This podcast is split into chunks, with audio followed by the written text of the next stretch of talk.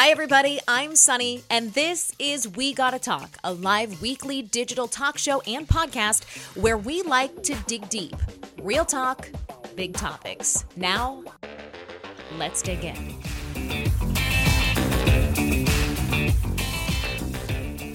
Hey guys, welcome to this episode of We Gotta Talk. I am so excited about today's guest. I am a major fangirl. If you recognize the phrase, hey girl, hey.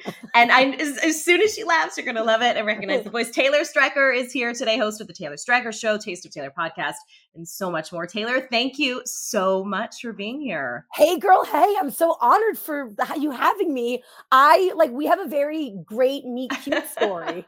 Do you, how does it feel to come face to face with your stalker? Is my like question. my it's actually my favorite thing in the entire world. I actually was just out last night so my voice is even raspier than usual. I'm like very hungover today, but I sometimes like thrive in my hangovers. But last night, my wife and I, we met our friend's baby. And then we were like, let's go to Marie's Crisis in the city. So we were standing in line. And it's like a very long line. You have to wait forever and ever. And um, we started talking to people in front of us. And this girl, like, after like five minutes, she was like, I recognize you. Are she was like, You're Taylor Strecker? And I'm like, Yay! It's like my favorite thing when I meet like people who listen to the podcast, the show, whatever. I it, like my hey girl, hey girls, like always shout out to me because it's like the greatest feeling in the world. Oh my gosh. Well, your vibe has is and always just has been so welcoming, so like it's just a refreshing change from I think the other types of celebrities we come across. I talked about how I met you quickly on a previous podcast episode, but basically, guys, we went to Italy for our 10 year anniversary on delay, so 11 years, and we get into Delta One, which is like bouge moment. Like my husband yes. and I have been saving up our little Amex points. Yes. We got a real, and so I'm like living life in Delta One, and I like I'm like this, and I like look up to kind of look around. Everyone is like speaking a different language. It's very shishi, and I was like, I see like this face like turn around to the side. She's like three rows in front. And I was like, Andrew. And he, I mean, he doesn't know anything about what I do or do. I was like, I, I know, I think I know this girl. He's like, why are you being weird? I was like, just hold on, just hold on. I was like, Taylor, Taylor, Taylor. Like I like went three grades up and you turned around and it was I don't even remember what I said, but he was horrified for me. He's the world's biggest introvert and I truly embarrassed him. But uh, thank you for not it making me first of all feel strange. First of all, okay, so that's so funny to hear from your perspective. So Tay and I, so we were flying to Italy for my best friend Stassi and Beau's wedding. So if you watch Vanderpump Rules, you probably recognize their names. Um, but it was so funny though because I actually brought it up to you. I was like, oh, because a lot of times, like I'll get people being like, oh my God, I love you from the morning toast, or like I love you from Hannah Berner's podcast, or like I, I love you from being on tour with Stassi. And like to give myself credit, there are people that are like, I love you for like when you were on Sirius XM radio. Yes. Right. But there that I do, especially now with like social media and stuff, I do get a lot of that. And like I know I'm a public figure, but like my friends are just like, I mean, they've got millions yeah. of followers on social media. So at this point, I'm just like really used to people being like friend of whatever. Honestly, I will be fucking friend of till the day I die. It's a great gig. Being number two, it ain't so bad. I'm telling you. Taylor, you're you are chronic underseller of yourself, girl. Seriously. I mean, listen, I and I do uh, listen, I have to say I'm not a huge reality TV person. Of course, I know Stassi and I've like watched the show kind of here and there. But um I don't know. I think there's something to somebody who has relied on their own talents and ambition to get where they are. Not that your friend, famous friends haven't; they have their own thing. But I mean, don't undersell. This is, you, you know, you have to. Yeah, I mean, I think I've been listening to you since oh god i mean it was when you used to use this Justin Bieber sorry as your bump intro, like those days on Sirius. Like it was always, it was like when that song first, I don't know, long, long time ago. I was like obsessed with that song. I was like, was, I like, was it before, was it before I came out and my yeah, divorce? It was way, it was way before you came wow. out. Yeah. I it was like, how did yeah. you find how did you like find the show wake up with taylor because it wasn't the co- a lot of people are like it was the cosmo a- aspect of it but i feel like maybe just being a Sirius subscriber i don't know how did you yeah Sirius subscriber it? and i you know i work in i worked in news and my job was just generally very heavy so i sought out and i'm a huge talk radio person so i would have my news stations and then i was like i need a moment of levity so that's just what i i don't know i just happened to flip there and i heard your voice which i'm sure a lot of people immediately say you have a very distinct voice and it's had a lot of energy and i'm like as a person in that trade i appreciated how you could literally talk for hours straight, like no prompting, no get. You were great on your own. You were great with guests, and I was just Thank drawn to your energy. Thank and you. so yeah, very. I mean, it's been a while since I've been listening. Does that feel weird when people say that to you? no, not at all. I actually, so I used to live in an apartment building, like a high rise in Financial District before I moved to Jersey City. Shh, don't tell anybody I don't live in Manhattan anymore. And I still like pretend I do. Um, that's like the only inauthentic thing about me. It's like where I live. I'm like, well, I'm still a New Yorker. But um, so I was in the elevator and I said something like, Can you press whatever floor I was going to? And the girl like looked at me and looked back. And then I must have said something to somebody else in the elevator. And then she was like, I know your voice. And that was like the coolest thing to get just recognized for just my Mhm. voice. So, but yeah, she had said like, "Oh, I used to listen like to you years ago, and then like I got rid of Sirius or whatever, or maybe it was when I got fired from Sirius." But she's like, "It's been a while." But like, no, I think it's all such a compliment. You know what I mean? Because if like if someone's listening on the regular, bless and believe, I love that. But if somebody, it's almost I don't want to encourage people to like stop listening and then like five years later be like, "Oh my god, I still remember you." But it's like that's powerful. Yeah. That even if somebody's not regularly checking in, they're like you're still like a recognizable memory to them. I love that. Yeah. it's honest, like and, awesome. and your your voice uh, have you always had like i mean i'm sure even as a kid you had a very unique voice I, you also sound like someone that i really love like a good friend of mine who happens to be from new york and there i don't know was it always something that people noticed about you is it like part of why you got into radio because you have yeah. such a distinct sound So it's so funny because everybody's like, "Oh my god, like how many packs of cigarettes do you smoke a day?" And like, listen, I'm not going to sit here and lie. Like I've definitely like I've like dabbled in social smoking, but like I am not a pack a day. I actually don't smoke cigarettes at all anymore. My wife made me quit like a million years ago. So, but everybody like kind of attributes my voice to that. It's like the ultimate party girl voice. But my mom, who is square as they get, Miss Babette, she has love her pretty much the exact same voice as me. I think I yeah, a while back, I think I listened I, I came across randomly one of the old episodes with you and your mom from your current podcast, but I just happened to like flip back in the feed and get it. And I think I even DM'd you, which is so fucking embarrassing and stalking. but I was like, oh, I finally see where you got I was like, I see where you got your voice from. It was like it was wild to hear you guys together. Yeah. Is it ever weird? No, go ahead, go ahead. Well, so my so my voice is like it's definitely like it, it comes straight from my mom, but um it's definitely but mine's a little bit more it's the same but different, you know? Like Mhm. I'm a, a little more loud spoken, she's a little more soft spoken. I'm really cray. She's like normal. So I feel like I, I it's this it, it's similar like when you hear my mom's voice everyone's like, "Oh my mm-hmm. god, that's where you got your voice from." But I definitely think like you said there's like it's more of like an energy thing too, a voice quality but it really is the reason I got my job at Sirius. And I got my job at Sirius right out of college. I was discovered at a bar. So my best friend at the time and roommate in New York, so we were friends in college. She was a receptionist at Sirius. Her name's Nicole Ryan. She's currently still on the air at Sirius, morning mashup. But Mhm. when we lived in the city, she was a receptionist. And so, but she would like go on different shows and like be, you know, like a regular guest, if you will. And so, like, everybody at Sirius loved her. She's very like lovable, affable. And so she started getting like a lot of radio experience. And I would just go out and socialize with her. And unbeknownst to us, they were starting to like talent search for Cosmo Radio.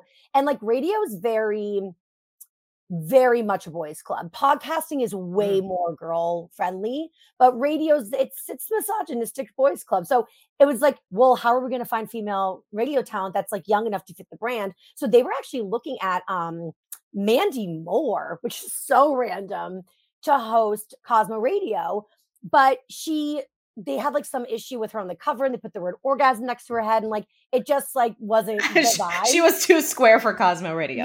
yeah, Pretty She much. also, yeah. like, I'm sure love her wanted- though. I do. But I love her too, but I'm sure she wanted like a ton of money, which Right. bless and believe she deserves it, but not the vibe they were going for. So they were kind of like trying to go rogue and figuring out how they're going to find this female talent.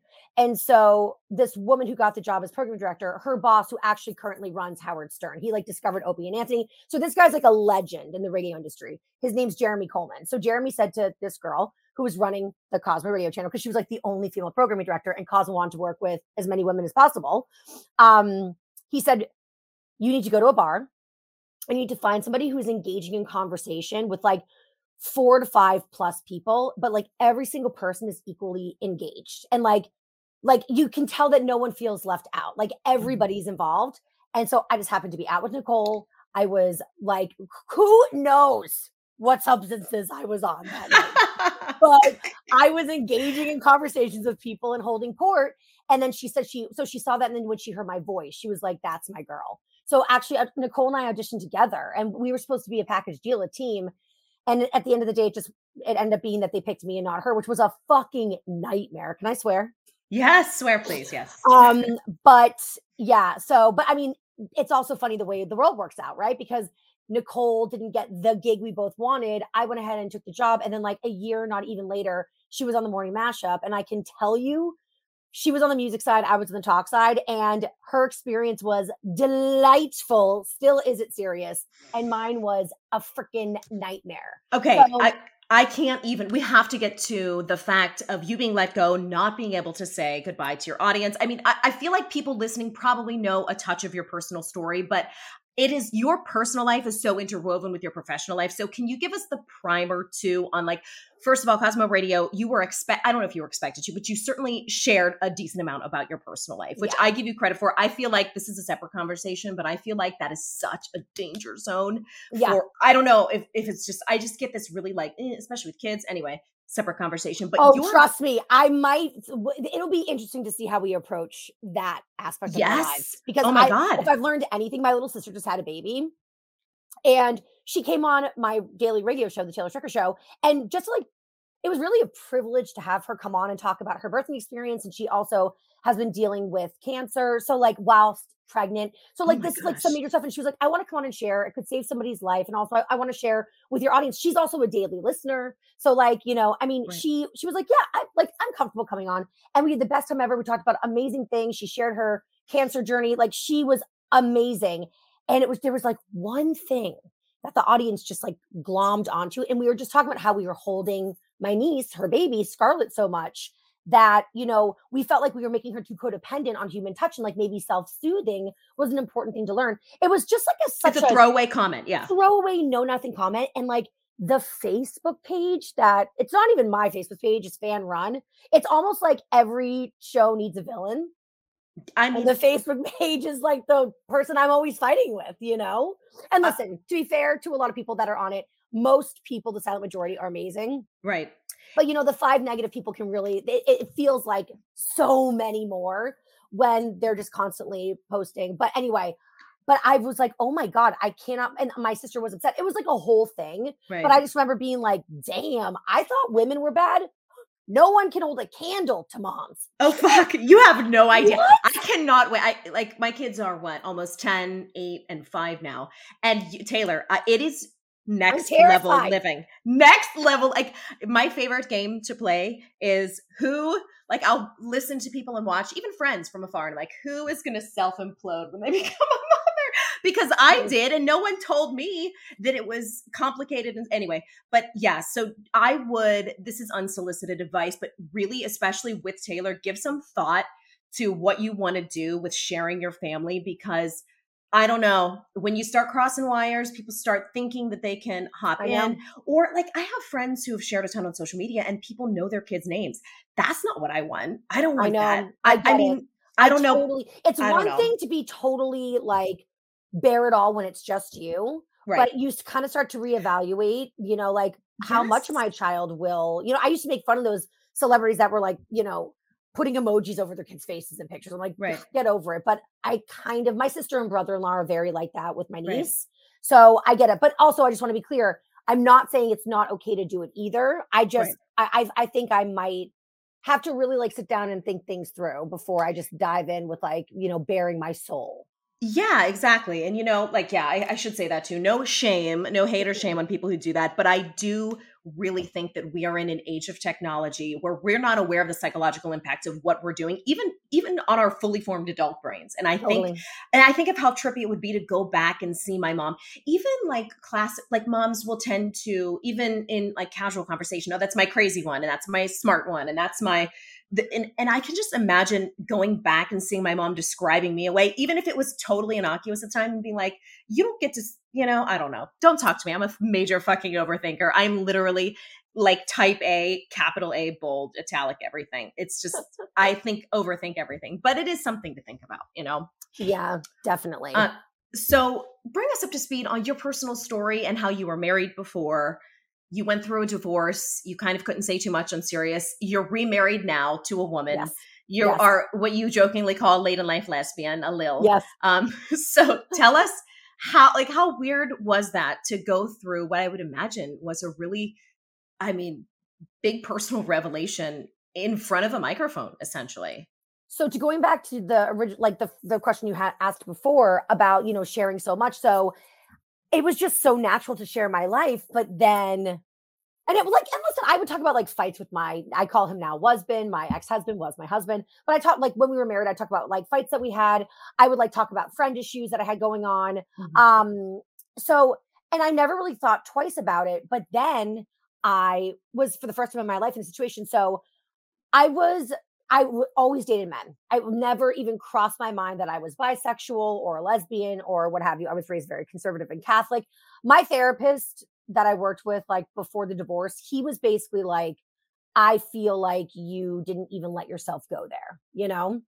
Like, I Do you- just feel like you were do you so- agree? Like, do you think that were, were, was your I'm a Catholic too, so I get the sort of baked in like Yeah. rule book that we get handed. Like, do you think now that you look back, was there some sort of unconscious bias being passed on to you, or was it just because you didn't know any gay people, so you didn't know it was a thing? I mean, like, what do you think now that You you, look back? I like I really here's the thing is that I feel like everybody thinks like a coming out story, like, oh my God, you kept that hidden and you kept this piece to yourself. You know, you, it was a big secret. You were closeted. I lived about a year of my life closeted and I was an adult. I never had any inclination whatsoever. But when I look back, I'm like, oh, maybe that was like a, it wasn't just a, I want to be your friend crush or like, I wish I were you crush. Like, Kate Bosworth went to my high school, my public high Mhm. school. So I was like obsessed with her. And my first real boyfriend I dated was her boyfriend before. And she kind of set us up. And like, I actually think if it weren't for her, like, I was like into dating him to be her friend. but I That's thought- interesting. I know, but I'm like, but does that mean that I wanted to like date her or hook up with her? I really, in my, like, I really don't. I feel like I wanted to, if anything, be her.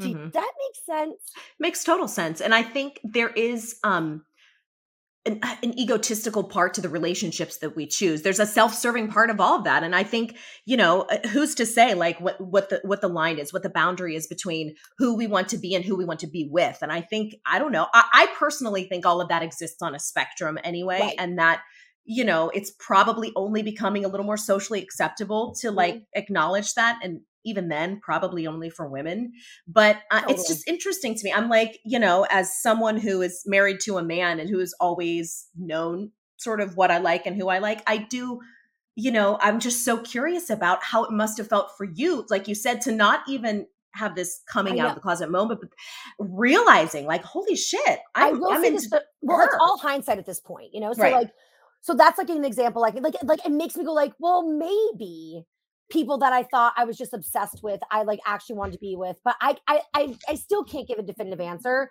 I will say though that I have realized that when it came to dating, I never went after guys. I was always like, whoever wants me. Mhm. Again, that behavior in dating doesn't make you a closeted lesbian. right I, like, I think a lot of women tend to do that. That's like the Disney fairy tale bullshit. yes we're waiting to be Um, saved kind of Absolutely. But I Mhm. definitely um like even my mom recently was like, You never dated like I never got the guys that you were with or dated. And like it kind of makes sense now because maybe deep down inside you like were picking the wrong guys because none of the guys were right. Mhm. Again, though, these are all kind of just like therapy points, like things to ponder.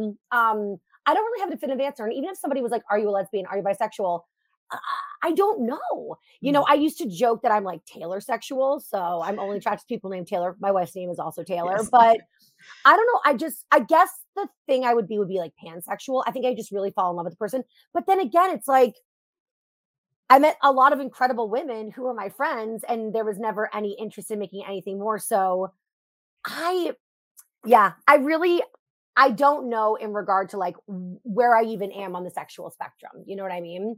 I all I feel like uh, is it, am I like getting overly personal? I'm just so God, okay. I'm sorry. Please tell me because I have all these like deep questions for people, and I, you know, I don't want to make you feel like, oh God, who is Zero. this chick and No, why is she asking? I'm genuinely trying to think it through because like I I like I don't even it- it's it's weird to not be able to even know exactly right. what the answers are. But I will say this when I met Tay, I have never hmm. felt that way about a person ever in my life. And like when we started to like move it on to a relationship and it got physical, that was like, I've like, I literally thought people hated sex. Like, I was like, everyone hates sex, they're lying. Or if you like sex, you're stupid. Like, I was such a prude.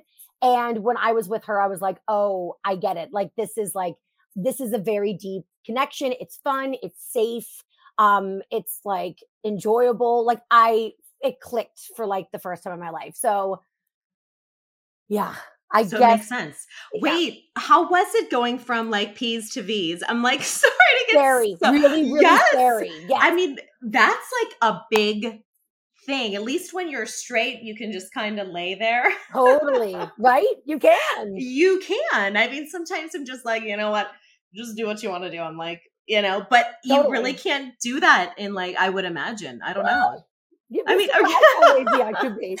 But um, but I will say that um, yeah, I it was really scary because like yeah. I was first attracted to Taylor, and like uh maybe like I'm newly separated, and uh, you know, I my friends are gonna set me up on dates with guys. I kind of like this friend of mine's a lesbian. I'm like kind of drawn to her. We, all of our friends would joke, joke that like she would turn all of us into lesbians. and so I was like, well, I just kind of like want to make out with her. I was just like curious. And that was the first time I'd ever felt that in my life. So I was like, I'm just gonna like ask her if we should make out. And she like rejected me brutally and was like, We're really good friends. You need all the friends you can get right now. Cause like in the divorce, I lost like so so many people. Yeah, that's hard. So she was like, and I really lose interest quickly. So if we like open that can of worms and then like I lose interest, like who do you have to be your friend? And I was like, good point. So we like shelved it, but then not far after we were together on a trip and she was kind of like, fuck it. I've oh, since the day I met you, I was attracted to you. I knew you were married, so I just like let it go. Um, but like I'm kind of scared because as a lesbian, she's like a lot of times straight women, it's like a novice thing. And it's like a fun flash in the pan, but like a lot of like lesbians end up hurt and they almost feel like it's like they're using right. an experiment.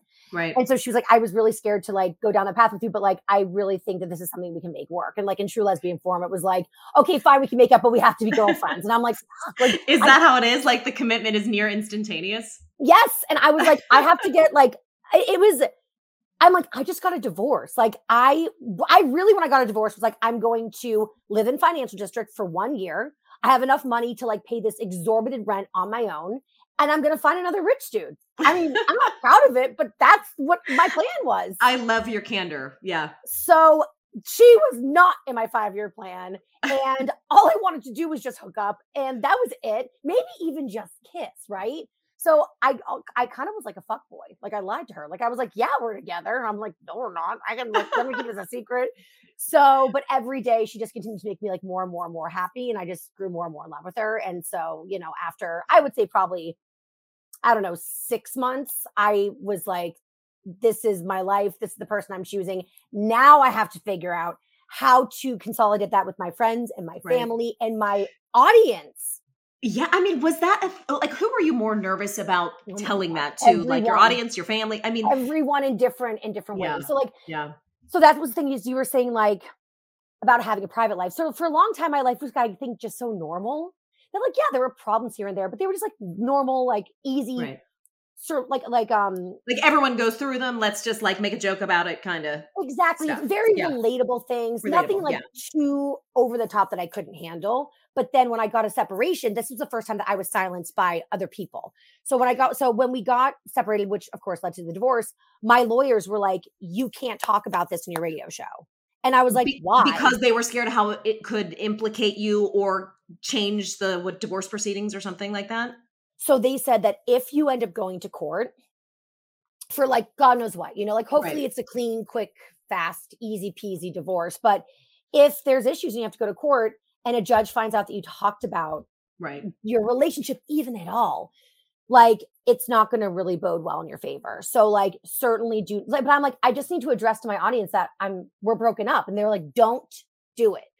So I had to wait. So I couldn't even address that we were even broken up until the divorce was finalized by a judge. That takes a long time. So I'm on the air doing what I do, bearing my soul, and my audience was like, something's off. something's Mhm. weird. Also in social media, I don't see husband at the time, husband. Mhm. And I had people that were mad. Like they were like, why are you telling us the truth? You're lying to us. And I would kind of go in there and be like, guys, please read between the lines. I will tell you everything when I'm able to. Sometimes people are in situations where it's out of their control what they can and can't talk about. Like, read between the lines. You guys are smart. So people eventually got it. But like that was a really weird thing for me, like going from sharing everything right. um, to not being able to share anything. And it was really difficult for me. And then I started getting really worried about my brand because my brand really was like bearing it all.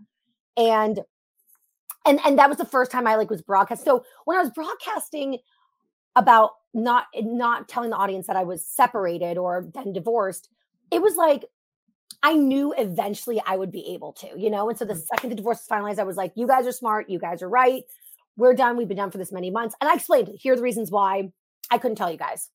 But now at this point, I'm like pretty much in a significant couple months long relationship with Taylor Donahue.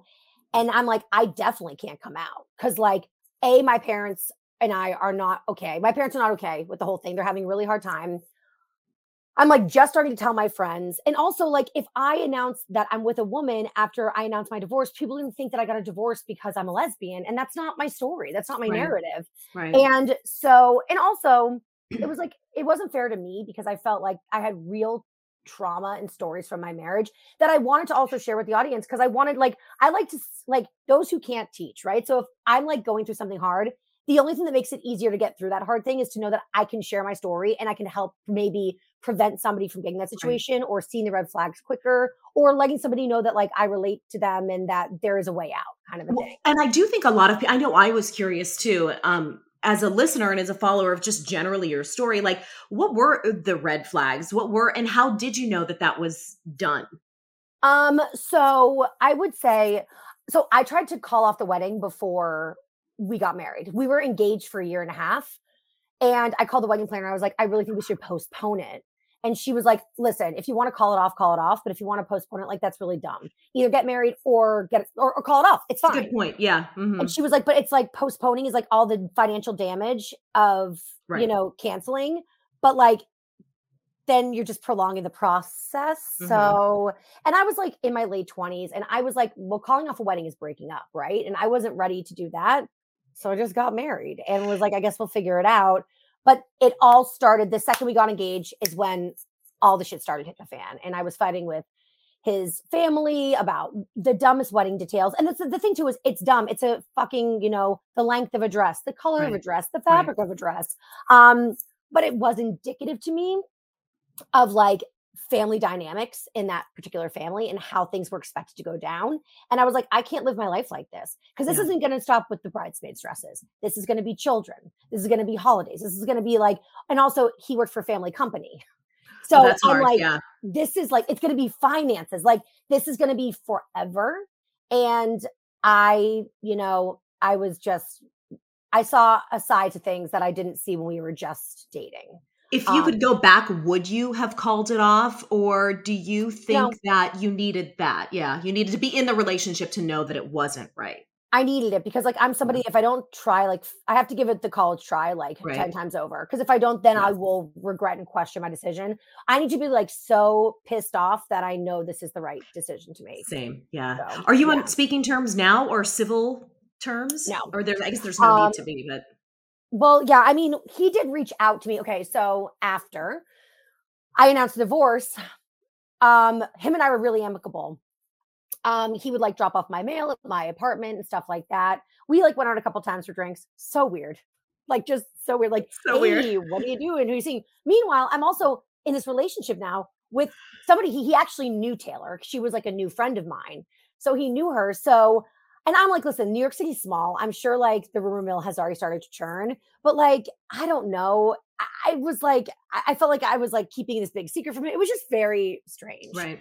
Right. So, um, but so it was a whole year from the time that her and I basically started dating to the time that I came out. So I announced that I was divorced, and then basically an entire year later, I announced that I was in this same sex relationship. So when I came out, I was out, listening that morning, by the way. that was like the scariest thing I've ever done in my entire life. way scarier than getting married to the wrong person, way scarier than getting a divorce. I thought getting a divorce was the hardest thing I've ever done. Coming out is the scariest, hardest thing, but it's kind of a beautiful thing because it's like when when you have experienced like that level of like fear and shame and guilt and just you're overwhelmed with all these negative feelings on the other side it's like so good when you do mm-hmm. something really really hard it really make makes the sweet that much sweeter so mm-hmm. like as hard as coming out is it's actually like a glorious experience so if there's anybody listening who's like maybe in a position where they're going to be coming out or they're thinking of it like it's scary as shit but it's like the most rewarding thing in the entire world at least it and was got, for me. Yeah, I mean, and and yeah, I commend you. I mean, that's really really difficult. And anyone who has like a front facing job knows that there is the audience or the people listening or watching. They expect a certain amount of personal information. And I know you really did have to, sort of as part of your job. But um, I give you a lot of credit because that's um, that's hard. I've had friends who have recently come out married to a man got a divorce with a woman now and you know in their 30s in their 40s yep. and it's not even not scary then it's like you know it's i give you a lot of credit and you literally did it in front of a microphone um well you know. i will say i will say i'm going to give my audience credit for that bravery because you know so i come out to my well i didn't come to my parents my mom outed me like I was just like, I'm yeah, I was like, I'm gonna hook up with Taylor and do whatever I want to do and live my life. And slowly I'll tell my friends. But I even that, I was kind of like, it was just private. It was between us, and I was enjoying mm-hmm. our, our alone time. So I basically ripped her back in the closet, which is not cool, but alas, that's what I did. Yeah. Um, and then I went home to visit my parents, my family, and my mom picked me up at the airport and she's like, You're spending a lot of time with that Taylor Donahue friend of yours. And I'm like, Yeah. And my mom was like, Are you in love with her? And I was like, oh my God. Cause I'm like, at this point, I'm like in my like almost mid 30s. I want to lie to my mommy. Yeah. But also, it's not her fucking business, you know? And I love her. Bitch. With, yeah, yeah. bitch. With all due respect, mom, it's not your business. Like, yeah, if I was yeah. like, let's say, like, I got home and she was like, so are you like hooking up with a different guy every night? It's like, that's none of your business. yeah. Awkward. But, um, so I was like, yeah, I am. I think I am in love with her. And it was like, I mean, next level was. Yeah. Was it, it was, really? It, it, was really brutal, but I will say this too. My mom has been on like if you're listening to the story and you're interested, my mom was on Taste of Taylor. Um, it, I think it's called Two Taylors Are Better Than One. That's the podcast mm-hmm. that I had her on because she's been on a bunch of times. But Two Taylors Are Better Than One. We talk about my coming out, and she like it's uh, like a mea culpa. She's like, I am so yeah. sorry. I was the worst. She's like, if my friend told me they did what I did, I would be like, what's wrong with you? Yeah. Um, so she's so great. And that's the thing too, is I think it's really important for people who are going to come out and tell their families and they're a little bit worried to know that like not I think people think it's either like send you away to gay camp or never talk to you again, or they're like, oh my God, we knew we've just been waiting. I think more people lay in the middle. Like my parents weren't like gonna disown me and horrible like that but they were just like having a really hard time like even understanding it and not and but like, right. like they were like you you went through a divorce like maybe you're not thinking clearly like they were just having a really hard time but they came around and i mean yeah. i always joke but they like love taylor donahue more than they love me like they adore her she and like they they have said a million times over how sorry they are they have said a million times over how like she is the greatest addition to our family. Like we are like their favorite couple. Like they think that we're such a great match. So, you know, it, like that's the good news too, is even if it's not great when it first happens, there's like hope and a light at the end of the tunnel. Mm-hmm. But so, you know, like I said, I, I was I was in the closet for like a year and then I was like, my I so at this point, my mom and dad were like, okay with it. Not great, but okay. They met Tay's family, right. which was nice because our families are very similar. But it was like it was the 4th of July weekend before I was about to come out on the air. And I knew it was coming out on the air, mm-hmm. but I hadn't told them. And it was like coming out all over again because it was like, and but I remember my mom had said to me a couple times, like, you know, just because you have a public job doesn't mean that you have to share every ounce of your personal life. And I was right. like, yeah, but like, I love this person and I want to shout out from the rooftop, but also like, it is that is my job and that is my brand. And I've always give my audience everything. And so I just knew that it was going to be hard for my mom and my dad to like have me come out in the air, but like I knew that I owed it to my audience and also I owed it to myself. Like they were the thing that gave me the courage or like maybe the um like lit the fire into my ass to do it without them even knowing, right? But I was like and I was worried. I'm like, if I come out, does that change who I who I am in their eyes? Does it make people not want to listen to me? Like, am I going to lose my job? Like, I was really scared. And mm-hmm. but then I thought, you know, but I don't know if that will happen. But what I know will happen is if I am leaving a secret life and the audience yeah. finds out, I will lose all credibility. So that's kind of what encouraged me to rip the band off and come out on the air. You know, and I do think going back to the motherhood thing, like as you guys start your journey to becoming parents, I think it'll make you a really much more empathetic and understanding and the type of parent who proactively sort of reaches out to your kid and is like, hey, you know, just so you know, no matter what kind of thing, um, you know, because that is like, even as adults, we worry about what our parents think about us, or, you know, totally.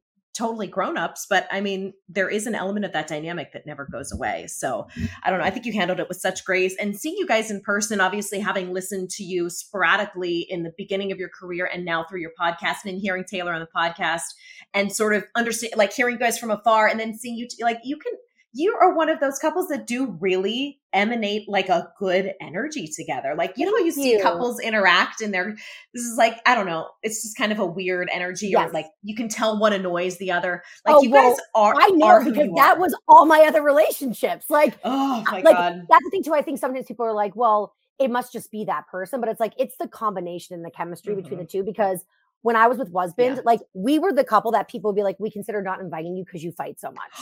oh no, yeah. I love them for their honesty. But wow. So was it like all the time like that? Oh my God. It was so, it was just like, and it wasn't even like important fighting. It was like dumb yeah. bickering. I almost like, I, I'm at a point where I almost think he thought it was cute and endearing. Yeah. And it I mean, wasn't. don't you look back on your younger self? And I do this in other contexts, and I'm like, what like like the shit that I tolerated or the things that I thought were normal or the relationships that I endured because I thought I had to to like get to it. I'm like, what the fuck was I thinking for so long? Do you ever have those moments? I know you said you went through stuff to kind of get to where you are, but don't you kind of look at your younger self and you're like, ah, oh, if I ever have a daughter or even a son, like the things that I want to tell them about how to not waste their time. You know what's so crazy? I I I hate people who say like I regret nothing because it's like how that means you've like lived a perfect life.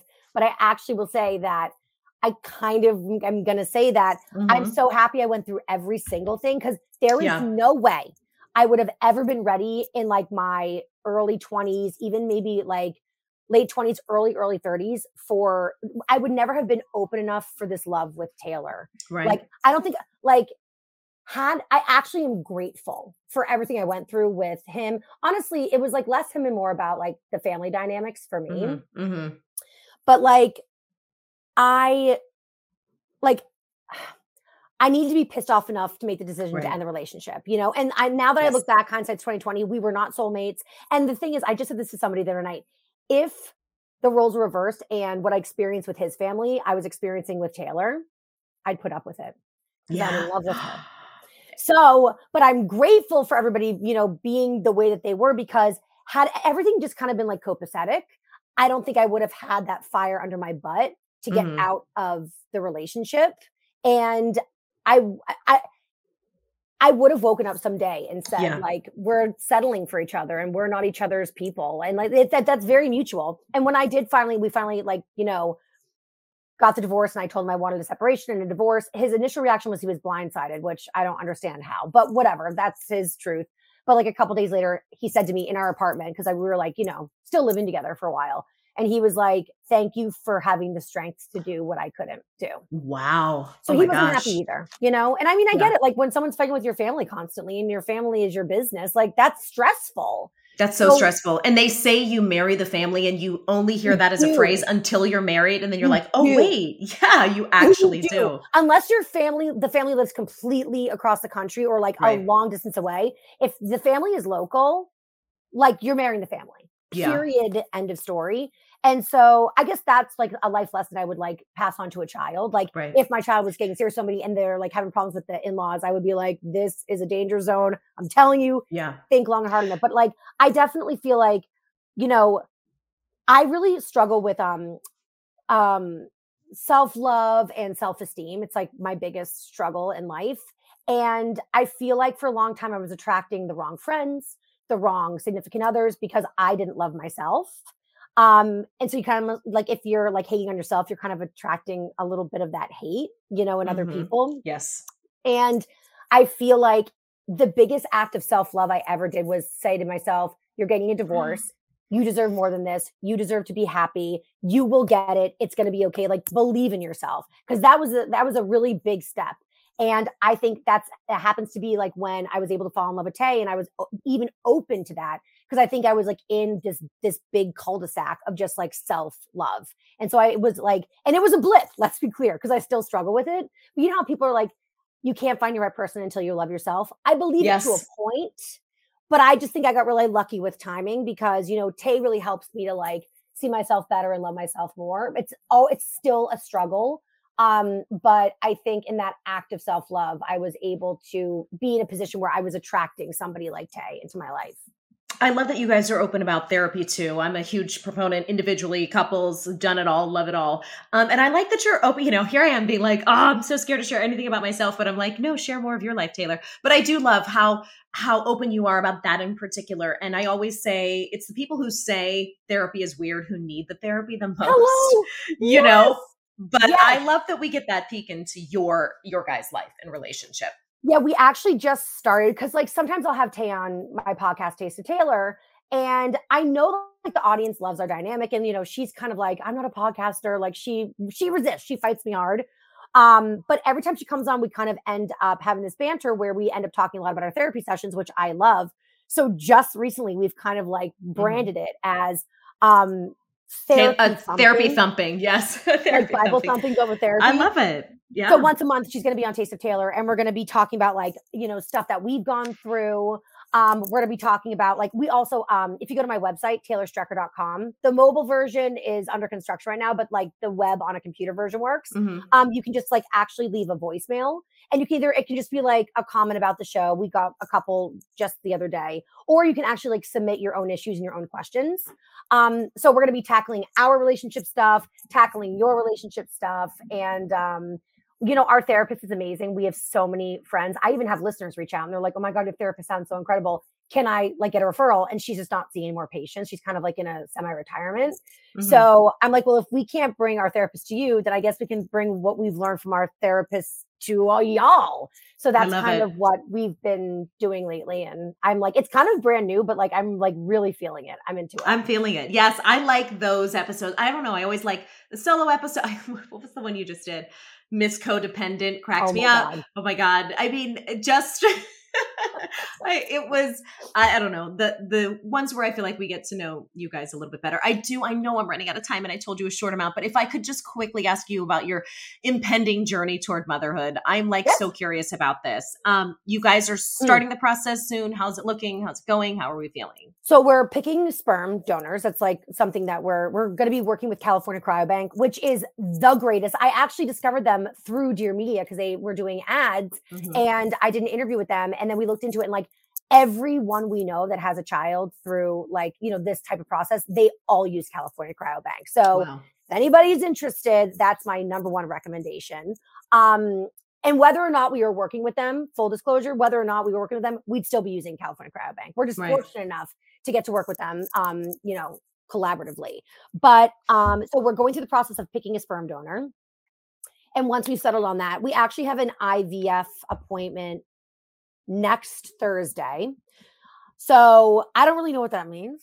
I feel like it means the beginning of shots. I know people who did IVF. I mean, like who's carrying? Taylor, other Taylor's carrying. Okay, so I am almost 40. So listen, I will be lucky if I have viable eggs. So we're gonna go, I'm, Yeah. we're gonna get an egg count for me.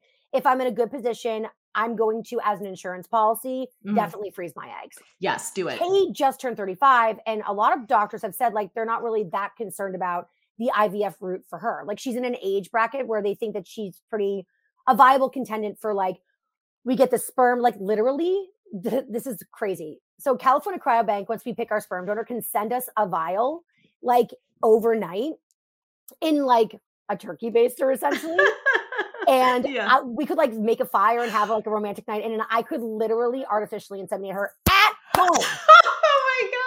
I love it. It's but so she doesn't want to do that. She's like, I don't trust you. I want to go to a doctor's office. But like, so that's what we're that that's where we are right now. She's going to carry. No, Okay. even if I have the most viable eggs in the world, Right. She is still going to carry. Um, she like craves it, needs it, wants Yeah. to do it. And I watch my mom so sick during pregnancy and I am scarred. I do not need to go through the morning sickness, which by the way is just all day sickness. My mom threw up the entire Mm. pregnancy with my little brother. Yeah, that's the hard part about being like a sibling older enough to have seen a younger sibling being born. You probably got like a real a real dose of reality. What traits are we looking for like in the sperm donor? Like is there is there like a non-negotiable as far as education or looks or like how are you choosing? You know, I'm a vain bitch, so I'm definitely looks are important. Um, Tay's like six feet tall, so I wouldn't be mad at getting a taller sperm donor because then it's like, I mean, listen, as a five foot four lady, I would not be mad. I like I know when you're in middle school, it's not fun being six feet tall, but like it's fun being six feet tall, woman or Yeah. man. So Yeah. I wouldn't be mad about the height. I feel like though, like the face is the most important you Mhm. know um and then education kind of is really important. I mean my, my her brother went to harvard my brother went to harvard. Like we're a little bit education-y snobs. Not that i went to harvard but you know when someone in your family goes to harvard it actually means that you technically did too. It's Um, in your gene pool. Yes, yes. so and we've got lots of doctors in the family so education is important. So i would say like good punim a little bit of height nice bod situation and then education. And then i guess you can even like look into their health and like their family's health and Mhm. you know um mental health so things like that and it's like there's no guarantees in life but you know Right. giving your kid when you're in a position to give your kid like the the the best I'm jealous. Yeah. why not yes. I, I mean, know. listen, I know I picked my partner, so I technically like knew what I was getting, but like the level of personalization is actually quite nice. Well, I'm and let's say that like heart disease runs in your family. So you're already like, we're already 50% Right. in on that. Right. Like making sure to pick somebody who doesn't have a history of that in their family. So it's like it kind of Right. levels it out. Like things Right. like that we're gonna be definitely looking into. too. How are you feeling about the like lifestyle change, the impending like changes to your schedule? And I know you're busy with work, and I know Taylor's busy with work. Like, what is that like? you brought up a good point on your last episode, the therapy one you did with Taylor, which was like straight couples, like you just get pregnant and Yeah. it's sure the upside is it's simple but like there's like no time to really prep especially if it's a surprise pregnancy Right. you're just like holy shit so this is happening you guys are in the unique position of like you're like knowing that the plane is landing It's and you're like it's it's long I it's like it's stressful we could It's by stressful. mistake get pregnant because Yeah. and listen, gr- grass is always greener, right? But it's like I'm I'm like so a failure to launch. So I said to Tay, like, listen, I want a Chanel bag. I find a way to get a Chanel bag. You want a baby. So you have to like you have to fly this um, plane. You have to like Right. be the captain of the ship because if it's left to my hands, it will never get done. Right. It's not that I don't want them. I just don't I'm so scared for the lifestyle change and I'm so happy in our life. I love our apartment, not baby friendly. I love our relationship. I'm sure it will be enhanced by a child, but like I just I like I love traveling and seeing our friends, and I just I, I finally feel like I'm in a position financially where I'm not worried about money. I finally feel like we got this. And it's like you know what we should do? Have a baby and fuck it all up. Fuck it all up. I'm like, I'm it's like definitely scared. I'm scared, but I also know that like I am not getting any younger. Luckily, Tay is younger, so it kind of gives me like a little bit more of a um of like a like a what's the word I'm looking for? Like a safety net. right. But like that's why sperm donor we're gonna find, and then for me the IVF like freezing the eggs because like and here's the thing too. I think I might be fine with one child. I really Yeah. do. Um, but what if watching her be pregnant and watching the childbirth and being a mom makes me go like, damn it. Yeah. Now I actually would want my own, and she's willing to carry it. Like what? I mean, I will say this, not that you ask for the advice, but once you crack the egg and eh, it's I don't know, anything after one, it's kind of gravy. You're like, we did it. You know, I don't know. That's just my thought. And plus they bother you less when they have someone to play with. Yeah, it's like getting two puppies. Yeah, you know, no one you don't ever just like do one thing. I don't know. I shouldn't say that. All these people listening who have one kid or me. I'm not judging you, okay? I'm just saying for me, I'm lazy and I wanted someone else to take care of my child. so I had two other. Babysitting, babysitting babies, oh, right? Oh yes, it's so fun. Well, I I know I'm so excited to hear you guys share whatever you're going to be sharing through that journey and just Thank cheering you. you. on. So, Taylor, thank you for spending so much time with me today and letting me bully you into this. I, I'm sure people know where to find you, but please tell us any of your podcast, um, your Patreon stuff, all that stuff, so we can watch you. Okay, so follow me at Taylor Strecker on Instagram. Um, and then, yeah, so I have a weekly podcast with Dear Media. It's free. It's called Taste of Taylor. A new episode's out every Thursday. And then I have a daily talk show on Patreon. It's called The Taylor Strecker Show. It is uh, behind a paywall. It's a subscription based show, but it is great. I have like a rotation of 11 incredible co hosts. And uh, it's almost like a secret society clubhouse. We're like, because we're behind the paywall, we like really bear it all. But um, and you can actually catch catch a lot of those co-hosts on Taste of Taylor. They they're like regular guests as well. So yeah, check it out. And thank you so much for having me. Like I felt truly an instant connection when I met you on that flight. And just I I, I want to say this at the beginning, but I went on a tangent as I tend to do. But it was so funny because Tay and I had just upgraded to first class that day because we were like kind of waiting last minute to see like if maybe the rates would change drastically. Mm-hmm. And it was kind of like universe stuff where like they allow me to go on Tay's like family, whatever, because she's like gold status and I'm not. So mm. they like gave me a massively reduced rate. And then they were having a really hard time getting Tay to get that seat. We were like on the way to the airport trying to oh get oh the God. seats together. And um, and the woman finally was like, honestly, I can't override the system, so I'm just gonna give you the ticket for free. Oh, so I mean, how nice was it too? Oh. Free first class upgrade. I was dying.